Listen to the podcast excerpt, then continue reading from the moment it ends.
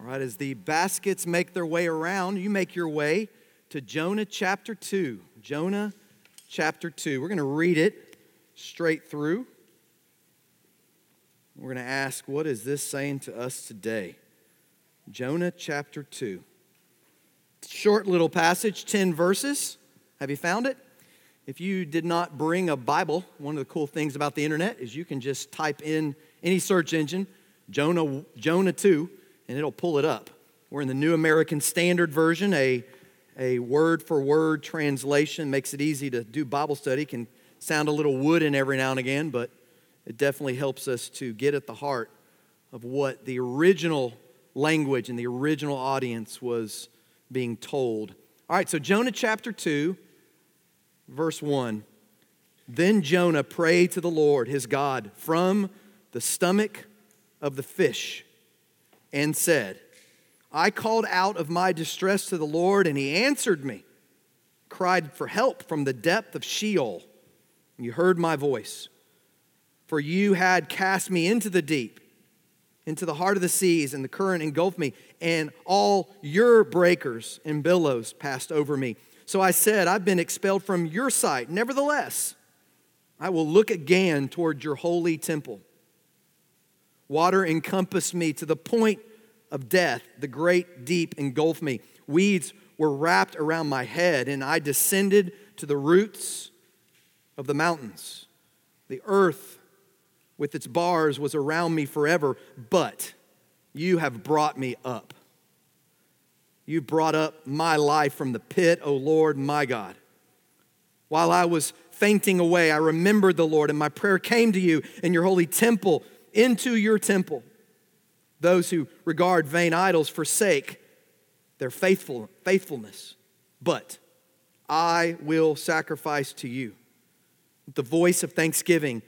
That which I have vowed, I will pay. Salvation is from the Lord.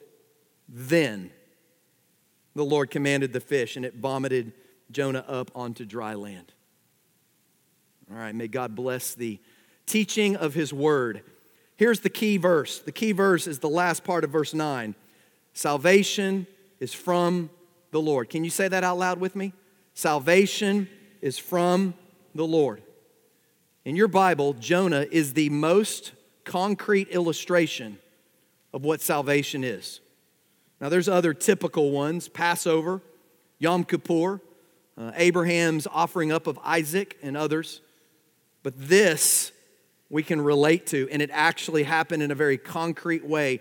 There were times in our lives, as we have many different stories, there are times in your life when you were in the belly of the fish, the belly of a well.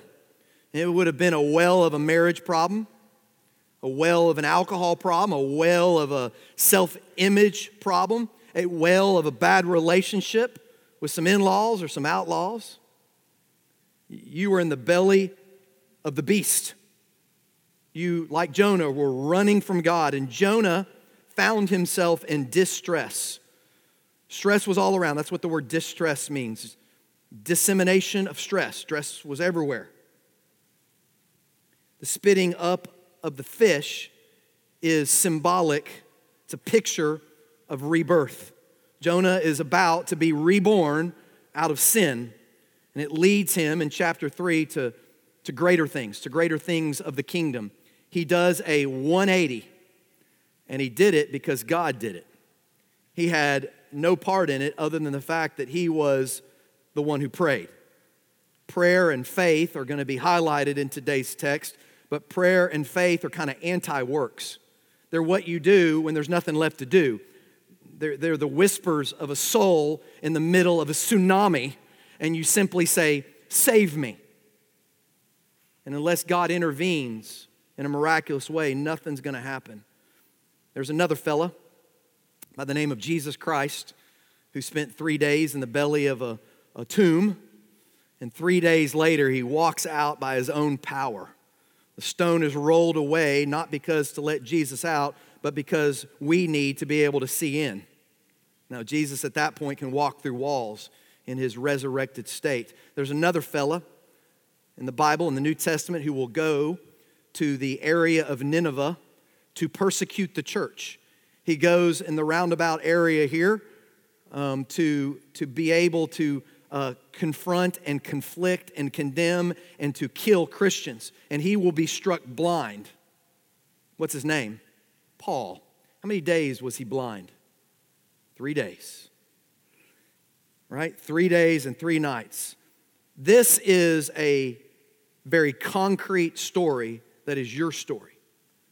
And these movements we see from Jonah 1 to Jonah 2 to Jonah 3 to Jonah 4 is your life. You ran from God, then you ran to God, then you ran with God, and then in certain points in your spiritual life, you're working against God. You're running against Him because you're trying to do it in the flesh.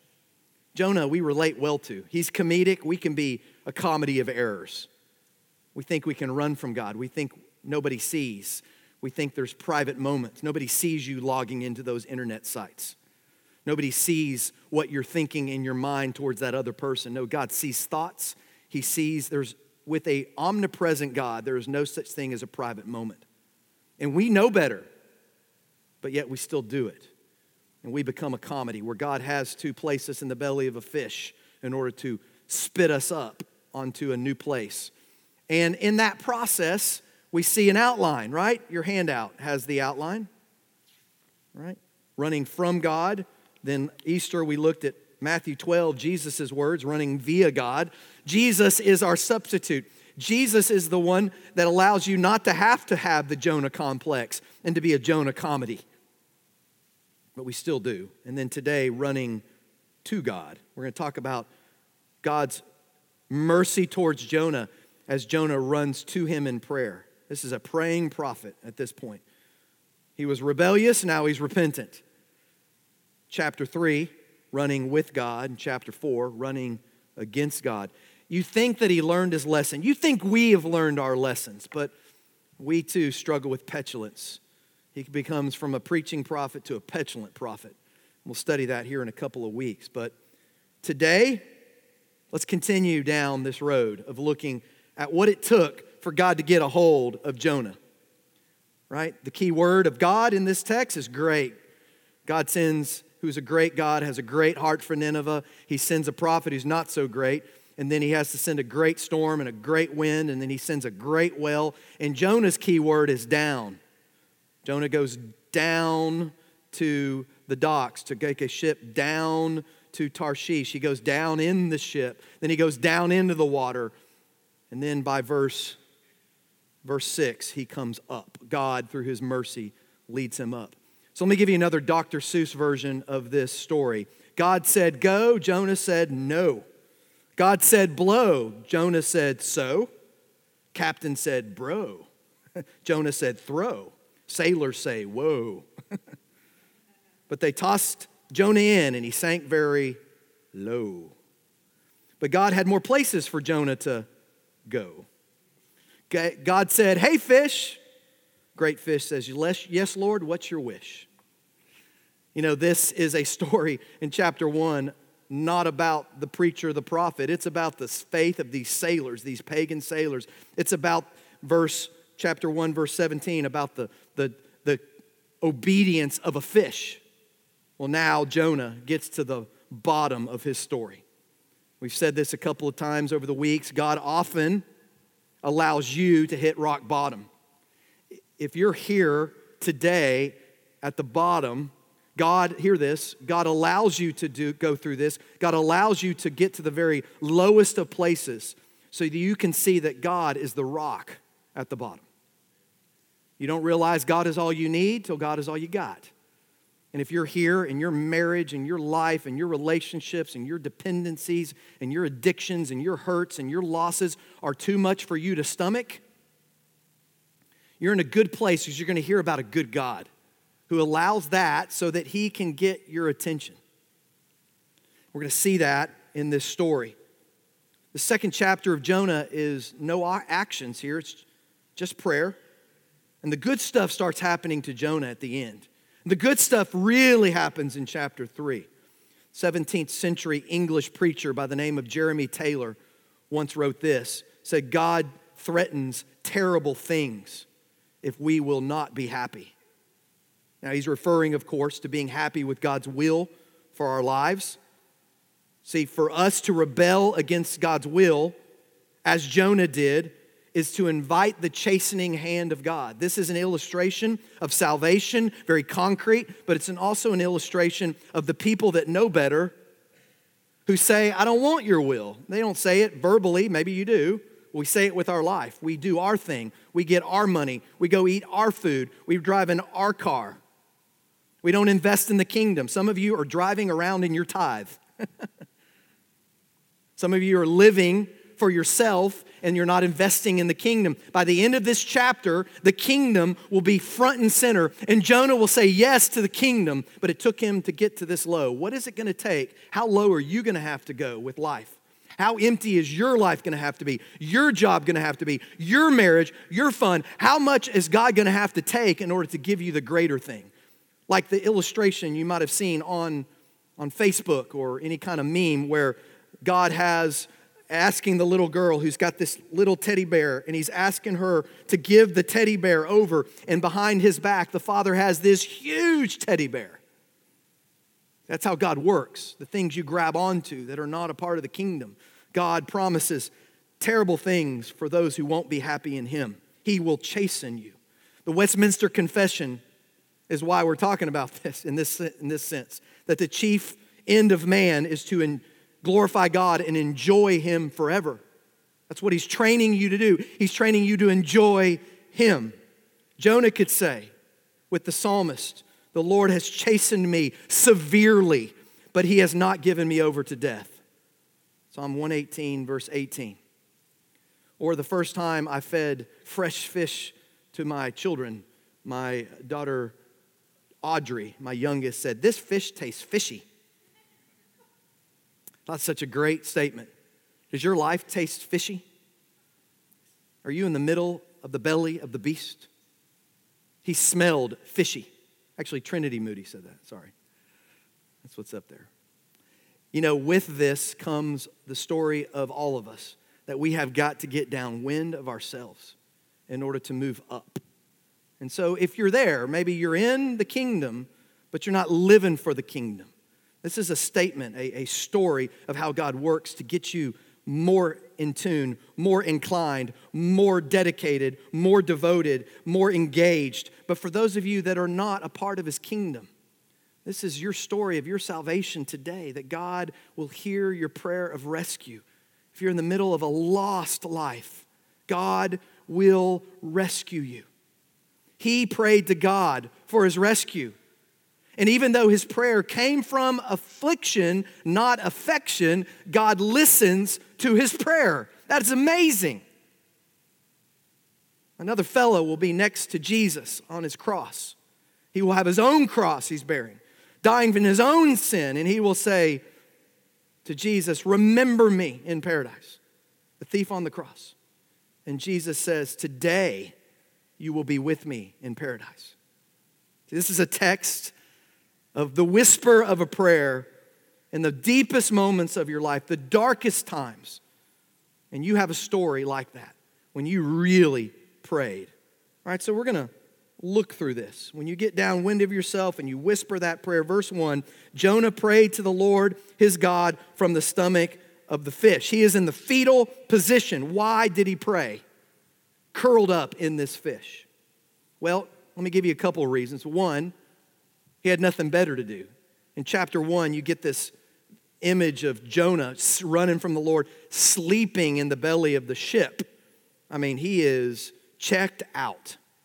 And now he's in the fish, and there's nothing else he can do. But here's the second reason he prayed it wasn't his first time to pray. He, he was raised right. He is a prophet of Israel. He knew better. He was a man of prayer. It also is not the first time in this text for him to pray either. I want you to notice something very few students of Scripture see. Look at verse 1. Jonah prayed to the Lord his God from the stomach of the fish, and he said, I called out. What tense is the word called out? It's the past tense. Here, here's how I interpret that. He is in the stomach of the fish praying a prayer and remembering another prayer. The rest of these verses especially down to verse 6, they, they make more sense when you think about him remembering his prayer in the water, not in the fish. All right, so, so verse 1 makes you think that he's praying this whole prayer in the fish, but he's praying about another prayer outside in the water. So he says, I called out of my distress to the Lord, and he answered me. I cried for help from the depth of Sheol. Sheol is the place of the dead, it's a watery grave. He's thrown into the water from the sailors, and he's sinking down. And he cries out to the Lord in the water. You're going to see other, you've already heard it as I read it earlier, you're going to see phrases about the vegetation of the ocean grabbing him. You're going to see phrases about him going down to the bottom of the mountain of the, of the deep. He's in a watery grave. He is not. He's talking about a prayer. He's in the fish praying about a prayer that he previously prayed in the water. So, so he's he's been praying, and it's that prayer that God answers. So he's praising the fact that God answered his previous prayer in the water. Or else this text really doesn't make a lot of sense. You have to take some gymnastics. You have to say, well, the fish had swallowed some seaweed, so he's so he's rub, you know, rolling around in the seaweed in the bottom of the, of the belly of the fish. Or when he goes down to the mountains, well, the, the fish swam down there. And that's how he's going a roller coaster, and he's talking about motion sickness. Okay? So this is a prayer about prayers. And he quotes a lot of Psalms. This man had heard, this man had been praying at some level when he got thrown into the water. He says, I cried for help. That's his only plea. He saw the fish as a rescue in the middle. He had gone down this low. I cried out for help from the depth of Sheol, and you heard my voice. Yes, it's a flare prayer. He's in great affliction, and he pulls the trigger, and God still hears those. If you're in the middle of that place, you are ready to send off a flare. We see very clearly in Scripture that God answers the prayer for rescue. Even if it comes from affliction, not affection, God listens to your prayers. Now, there is a certain amount of symmetry by verse 3. Listen to this. For you had cast me into the deep. He knows that his watery grave, this horror that he's living in, is because of God. This is a terrible thing that God is doing here because God terribly loves him and he loves what God wants to do. He terribly loves the Ninevites. God has a, gra- a, a, deep, graphic love for Jonah and the Ninevites, and he wants Jonah's story to be told here today. Jonah might be a comedy, but we're telling it. And Jonah is a name and a, and a passion um, for some of us to acknowledge that God tells us to go, and we say no, but eventually God gets his way with his people. That's how he works. But here, you had cast me into the deep, into the heart of the seas. That should sound familiar because that's what happened in chapter 1. Let's compare the two. Chapter 1, you see the sailors. Chapter 2, you see the prophet. Chapter 1, verse 4, there is a crisis on the sea.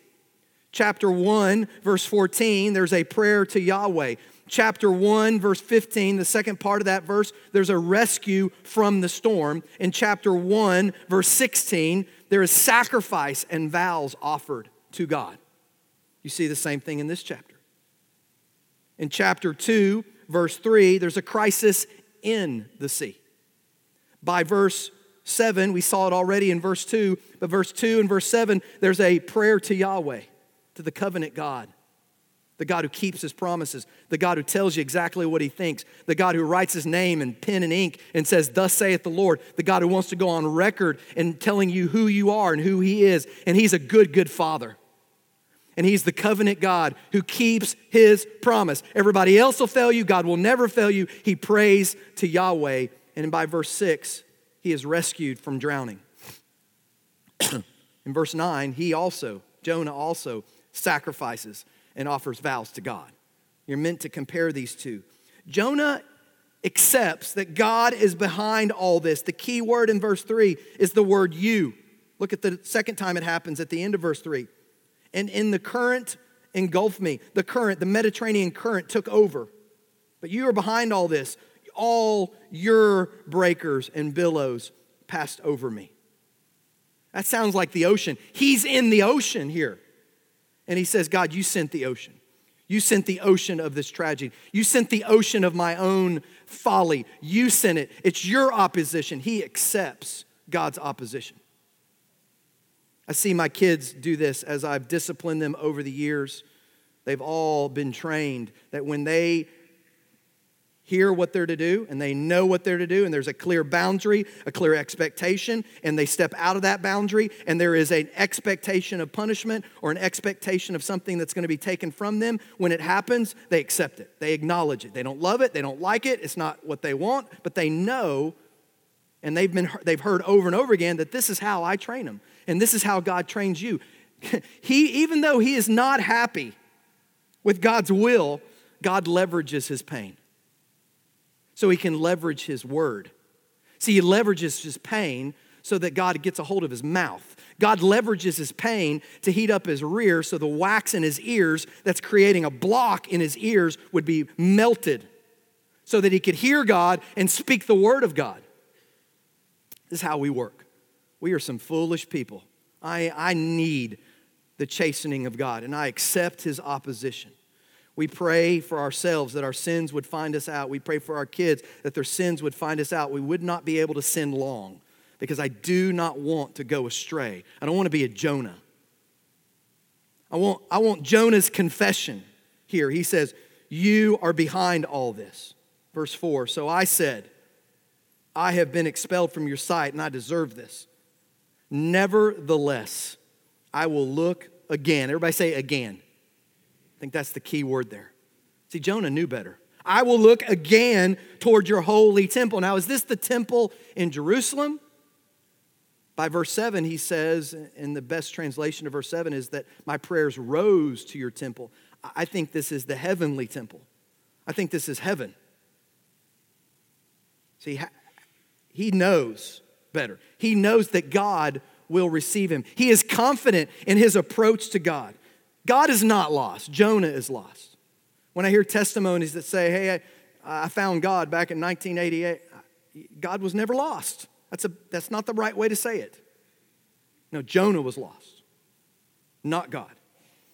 And he knows that repentant souls get the ear and the eyes and the hand of God. How many passages of scripture do we have where a repentant soul comes to God and asks and God denies? Not a one. Not one single scripture. He is returning to the faith of his father David. He remembers the temple in Jerusalem and how that is a picture of the temple in heaven. He says, I returned to heavenly things. He, he, he's, this is a rebellious child picking up his mama's Bible and reading verses that mama taught him. I guess we could quote Merle Haggard, the theologian Merle Haggard again. Mama tried, mama tried. Right? And I remember how hard she tried.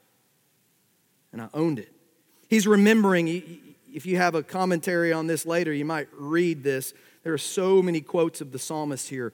He's, he's remembering the old hymns of his faith. I, we do a lot of prison ministry in the month of December, and, and we always try to have a singer before the speaker and these singers will get up there, and some of them will pull out an old hymn or two. Um, they try to play music that would get the attention of the inmates, um, but sometimes they'll take a, a, modern song and add spiritual words to it. Uh, but a few of them, I remember last year one playing a hymn, and man, I could see tears in the eyes of a lot of the inmates because they were, they were remembering their childhood and hearing these old hymns of the faith that they grew up with. And that's what you're seeing here.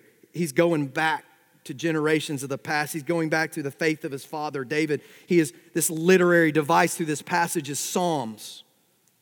Verse 5 Water encompassed me to the point of death. The great deep engulfed me. Weeds, ocean vegetation were wrapped around my head. That doesn't sound like he's in the fish to me. I descended to the roots of the mountain. So he goes from a watery grave to a watery horror to a watery descent. He is going down. The earth with its I descended to the roots of the mountains, to the Mariana Trench. My the earth with its bars was around me forever. It's, it was as if it wasn't going to end. So bad. But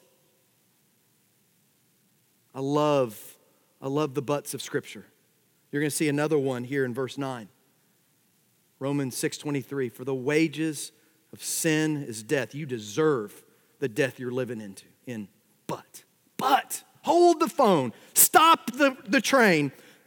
the gift of God is eternal life. You can't earn what God wants to give you. He wants to give you life. He did not create you to die, He created you to live. No, Jesus is the only one that He took on flesh in order to die. No, He put flesh on you to live. You don't make you don't you don't live to make blood, you make blood to live. You go through life to live, but we live in darkness. One of my other favorite buts in scripture. You don't have to turn there. It's Ephesians chapter 2. And you, Paul's pointing the finger, you were dead in your trespasses and sins. That's what you were in which you formerly walked. You just went through life with those sins and those trespasses according to the course of this world. You were just going with the flow. You, the river was going that way, and so were you, but you didn't realize, maybe you didn't realize that that river was owned by the prince of the power of the air. It is a river that is satanically charged, and you are just going with the flow of it, of the spirit that is now working in the sons of disobedience. Anybody you see who's a son of disobedience, this, this river of sin is just flowing in their life. Among them, we too. He says, I got a finger, finger pointed at you, I got three pointing back at me. We too walked. All formerly lived in the lusts of the flesh, indulging the desires of the flesh. We just, we're living for our stomachs, indulging the desires of the flesh and of the mind. Whatever our mind wanted, whatever our stomach wanted, we just fed our bellies full. It was a buffet, and we didn't see it that way. We were, in truth, by nature, children of wrath. In our very essence, God, God was targeting us.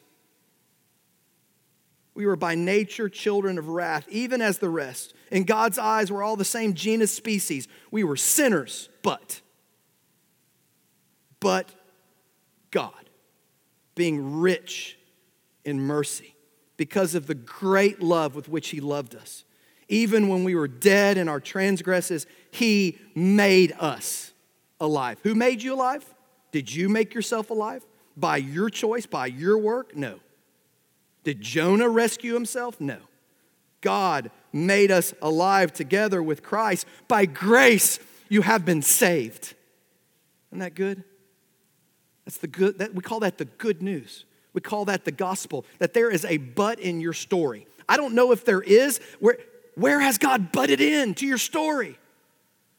If He hasn't, today is that day when He will come in. He is the difference maker, He is the soul saver. He can take that soul tsunami and He can calm it with a word. Now, this rebellious child picks up his Bible in the middle of all this and he owns these truths that God can rescue him. You, look at this, verse 6 you have brought up my life from the pit. And this is a loaded phrase here, oh Lord, my God. Because Jonah's repentance and his prayer, he says, Oh, Yahweh, my God. He's making this very personal. He is confessing so much in this. He said, I know you have plans. I know you keep your promises. I know. Here's, we got, God hears his prayer for rescue. He, Jonah accepts his oppression, that God is against him, his opposition. And then the other part of the rock, the, the top part of the rock, is that Jonah trusted in God's covenant. Did you know that there's a covenant deal waiting for you to grab? There's an Old Testament and a New Testament. In the Old Testament, it was preparatory for all that Jesus would do. In the old deal, it was bilateral because it was a deal made with Israel to provide the Messiah to the world. And there was to be protection. There was circumcision because they were to protect the, the reproductive organ that would produce a child of Abraham, Isaac, and Jacob and David. And when that covenant was fulfilled in Jesus, Jesus says there's a new arrangement. And it's a new deal that really allows every one of us to come directly to God. Ezekiel 36, Jeremiah 31 says that God will give you universal knowledge. Every one of you can know God directly. You can have a one on one personal relationship with God. On top of that, it isn't that you had to go to a place of worship. In the old deal, you had to go to the temple. If you didn't have the Spirit coming upon you for a special work, like Bezalel and Oholiab and, and Samson and David and Saul and these other people that had the Spirit come upon them and then would leave because of their sin, if you didn't have the Spirit on you, you had to go to the temple because the Shekinah glory was in the temple for a while. And in that process, the people went to the temple. But in the New Testament, this new covenant, this Yahweh covenant keeping God has provided for you to be a temple. He wants His Spirit to be in you, not just with you. That's how close. Can you get any closer? He wants to power you from the inside, where every place you are is a place of worship. Where every place you go, you have an open channel to the Holy One, where you have, O oh Lord, my God. See, he's remembering here. Look at verse 7. While I was fainting away, while I was dying, I remembered Yahweh. I remembered who he is. I remembered his covenant faithfulness. And my prayers, literally in Hebrew, it says, they rose to you and into your holy temple, a place of great import. The temple was a gospel track. Everything you needed to know about what it means to approach God. You walk into the temple, you're accosted by the smells of barbecue, and not the best kind either. Blood mixed with charred flesh, and it said sacrifice is required for you to have a relationship with God. And we look at it and we remember what Jesus did. Then you walk a little further into the temple and you see candelabras everywhere. That in order for you to have a relationship with God, there has to be the illumination of light. Then you walk a little further and it's a gospel track. You go a little further and there's a place to wash your hands because washing is required. Unless God wash all of you, you can't know him. And then you go a little further and there's the smell of fresh baked bread. Finally, you get some incense, you get some bread smells because to be a child of God means you are hungry for the things of God. And his word becomes central. But then you go up against a curtain. Now, truly, you don't get that far. You and I, we don't get that far. We are three courts out in the courts of the Gentiles. If you're a Jew, you get to go one court in. If you're a woman, you're even further out. The court of the women, the court of the Gentiles, but then there's the court of the priests as they're able to. But one man, one man chosen from birth, anointed as a child of Aaron, he is the high priest. One time a year on Yom Kippur, he can go through all these exercises of washing and other kinds of sacrifices. He comes to the curtain and he can go in one time of year. And it's a scary, fearful thing as he goes in. But Jesus said that he's the temple. And he would destroy that and it would be raised up so that you and I could, according to Corinthians, be temples of the Holy Spirit. So no longer do the people go to the temple, the temple goes to the people. And we are walking epistles. We are a peculiar people, a kingdom of priests who go to the people and we tell others. And if we don't, God will orchestrate your life to get you to that place. He will chastise you to get you to that place so you will be a witness one way or the other, either in a Jonah comedy or a preaching Paul. He wants this for you. See, he trusted in God's covenant. Even though he had every reason to doubt God's compassion, God loves him enough to punish him. Some of you feel punished by the Lord. You're in chastising, in a chastening place in life. And you, because of what's going on in your life, you have every, you have a number of reasons, not every reason, but a number of reasons to doubt God's compassion. But don't. The fact that you're still breathing, the fact that you haven't fainted. I was fainting away. The fact that you're here, that you're hearing about the covenant love of God. God is not done with you. My prayer came to you and to your holy temple. No, no, God loves you. That's why He's letting these things. Here, here's the, the full Bible story of prayer. Prayer, the primary emphasis in the Bible is that prayer is done by faith. God wants faith. And prayer is the greatest indication of the reality that you trust Him. People that trust God pray to Him. People that don't trust God don't pray. Little prayer, little faith, much prayer, much faith. It's not about your faith, but prayer is an indication of that faith. Why? Because an attitude of dependence is the most appropriate response to the creator creature relationship. Anything less is insulting.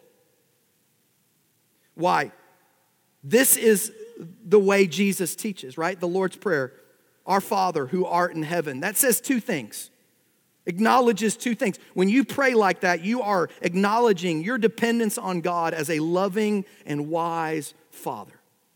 Our Father who art in heaven. You are also, secondly, acknowledging that He rules over all from His heavenly throne. And that's where, that's where Jonah is getting. Look at verse 8. Those who regard vain idols forsake their faithfulness. Their, now, the Hebrew word for faithfulness here is the word hesed. You spell that C H E S E D. We pronounce it hesed. This is the kind of unique love that God has. When you see the word Yahweh, oftentimes you see Hesed within a few words because the covenant name for God leads him to love in a very special way. It's a covenant love. It's the love of a husband and a wife where you have promised, I vowed 21 years ago to love Wendy Lee Ferguson. I have a faithful love for her, a love built on vows, a love built on a covenant. And so, love's way of, God's love way of loving is so unique. In English, we struggle with translating it. So, we have to say faithfulness, or in the book of Psalms, loving kindness. Have you ever seen that phrase? Loving kindness. Multiple words because it's so unique. In the American mind, we have to say multiple words. He is faithful in his love. That's what is acknowledging. He said, These idols, literally in Hebrew, these empty vanities, forsake God. I think faithfulness is representing God. Faithfulness, that God, you are the one that is the greatest joy and the most faithful but I have, because of idols, forsaken you. I've cut the limb upon which I've been sitting. No more. But I will sacrifice to you. Jonah is now committed to obeying God with the voice of thanksgiving. It goes from devotion to thankfulness. Gratitude, like prayer, is one of the most basic religious affections. You show me somebody who knows Jesus, they are spilling forth gratitude. The most common prayer. I never had to teach my daughters to pray, thank you so much, thank you so much, thank you so much. When I've asked them to pray, that's their go to. When the people get up here on the stage and you hear pastors and other people praying, that's what they're praying. Thank you so much, thank you so much. That's why when the Lord t- taught, when Jesus taught his disciples to pray, did you notice that one's missing? Our Father art in heaven, hallowed be thy name, thy kingdom come, thy will be done. There isn't anything in there about thankfulness because you don't have to tell believers that. They're going to say thankful. This he says, it starts with sacrifice, then goes to thankfulness, and then he says, That which I have vowed, I will pay. We grow by making commitments. He says, I've vowed certain things. I don't know what he's vowed. Something from the bottom of the ocean. Maybe he vowed to preach to Nineveh. He said, I'll go, I'll go where you tell me to go. Where you go, I'll go. What you tell me to say, I'll say. Maybe he prayed that. I don't know. The point is that Jonah is now committed fully to obeying God because he trusts him. He trusts his character. We're going to talk about that in the next couple of weeks. He knew God's character and it made him prejudiced because he thought he didn't he was prejudiced and he knowing God's character, he didn't want the gospel to come to the Ninevites. We'll talk about that. But here he understands how God works and he's thankful and he's sacrificial and he's making vows. I've been asked this over the years. What does that mean? What does this kind of sacrifice and thankfulness and making commitments to God mean in terms of God's will? It means you hand him a blank sheet of paper and you take your pen and you write on the bottom of that your name. And you say, God, you fill in the rest. That's what we're talking about with consecration. That is the commitment. That is the, the work of Jonah. That is his confession. Where you go, I'll go. He yielded to God's kingdom at this point. He saw his covenant, and he saw what that covenant wanted to do, and he said, I'm in. Even though it took him hitting bottom to bow, God liberated him from his pit. Even though it took him hitting bottom for him to bow, I don't know what it's to take you. What are you to have to do in order to bow before him? I don't know what it's to take, but God's willing to do it. That's how he works. He's faithful. We're not, he is. He will put more on you than you can handle. Have you ever heard people say that scripture wrong? God will never give me more than I can handle. There's this passage in Corinthians that said, no, that's not what it says. 1013 says, God won't give you more temptation than you can handle. And he'll provide for you a way up to stand up under. No, God is in the business of giving you more than you can handle. So you'll pray to a supernatural God who will answer your prayers in miracles. This is how God works. You're a part of a supernatural spiritual kingdom if you're a part of Christ. And if you live in the flesh and fight the battles of the flesh with the weapons of the flesh, He will lead you to learn that that's not how He wants you to fight. He wants you to fight with spiritual weapons, with prayer. And so, the weight of life, if this is how you feel, you're weighed down with your child, with your wife, with your spouse, with your job, with your health, God is using that. God is using that retired missionary from China, recounted his experience to a bunch of young people. He told them story after story of the supernatural, great things that God had done as he was a missionary in China. After the lecture, a young woman came up to him and she said, I, I would give my life to have your experience. The old missionary smiled and he said, Well, young lady, that is exactly what it cost me. Cost me my life. Here's my life, Lord. Verse 10 Then, everybody say, then. Then the Lord commanded the fish, and it vomited Jonah up onto dry land. What I'm encouraging you today is to have a habit of repentance. There's plenty of stuff for you to repent from. If you're like me, sins easily encroach your heart. My heart is an idol making factory. And I'm putting all sorts of stuff in between God and me daily. That's what an idol is anything that gets more of your attention, affection, and, uh, and abilities than God. And I have to have a constant awareness of that and a habit of prayer and repentance. This is the heart of God. Listen to Jesus' words. It's on the screen. Luke 18, two men went up into the temple to pray. One was a Pharisee. A, these were the good guys, we would have said. These are, the, these are the evangelical right. These are the godly people. A Pharisee and a tax collector. These are the wicked people. These are the shysters. The Pharisee stood and was praying this to himself God, I thank you that I'm not like other people, swindlers, unjust, adulterers or even like that tax collector over there praying. I fast twice a week. I pay tithes of all that I get, but the tax collector standing some distance away was even unwilling to lift up his eyes to heaven, but was beating his breast and saying, God, be merciful on me, a sinner. I tell you, this man went to his house justified rather than the other. For everyone who exalts himself will be humbled, but he who humbles himself will be exalted. Isaiah 66, verse 2 this is the one God says he esteems. He who is humble and contrite in spirit and trembles at my word. The Lord listens and answers the prayers of the repentant. James 4 8, draw near to God and he will what? He will what? He will what? Draw near to God and he will draw near to you. A number of pastors after Easter were talking about prayer in general, and they were saying, Man, it's rough Easter services, or I'm just dead and tired and empty. And I think I'm gonna have to pray a lot this week to get over that week. Easter high point and come off that mountain. And they said, I, one pastor said, I think the key to prayer is your hands. You know, you got to hold your hands a certain way. And the other pastor said, That's silly. The, the way to pray is on your knees. It's about your knees, it's about bowing your back. And the third pastor said, You're all crazy. The most important prayers I've prayed, the ones that God has heard that have broke the veil of heaven, are the ones where I'm flat on my face. Now, as they're saying this, there's a telephone repairman repairing the telephones at the local coffee shop where they're saying this. And he walks over to him. He says, Hey, guys, can I interject something? They said, Sure. He said, I found that the most powerful prayers I ever made was while hanging upside down from my heels from a power line 40 feet above the ground. Those were my most powerful prayers. So, are you 40 feet above the ground in some way today? God will hear your prayers. Whisper it, cry it out loud, say it. Let's pray. Lord, I know that people relate well to this story. I relate well to this story. Jonah's prayer life had been in trouble.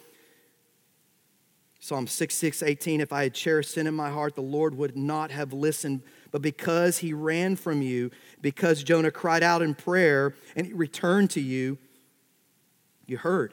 So we run back to you in prayer, hanging 40 feet above the ground or not. Either we will keep on sinning and quit praying, or we will keep on praying and quit sinning. We pray that we would have a habit of prayer and repentance, and we'd get very specific about it. Jonah says that you answered him, you heard his voice, and his prayers went up before you. May that be said of us today. In Jesus' name, amen.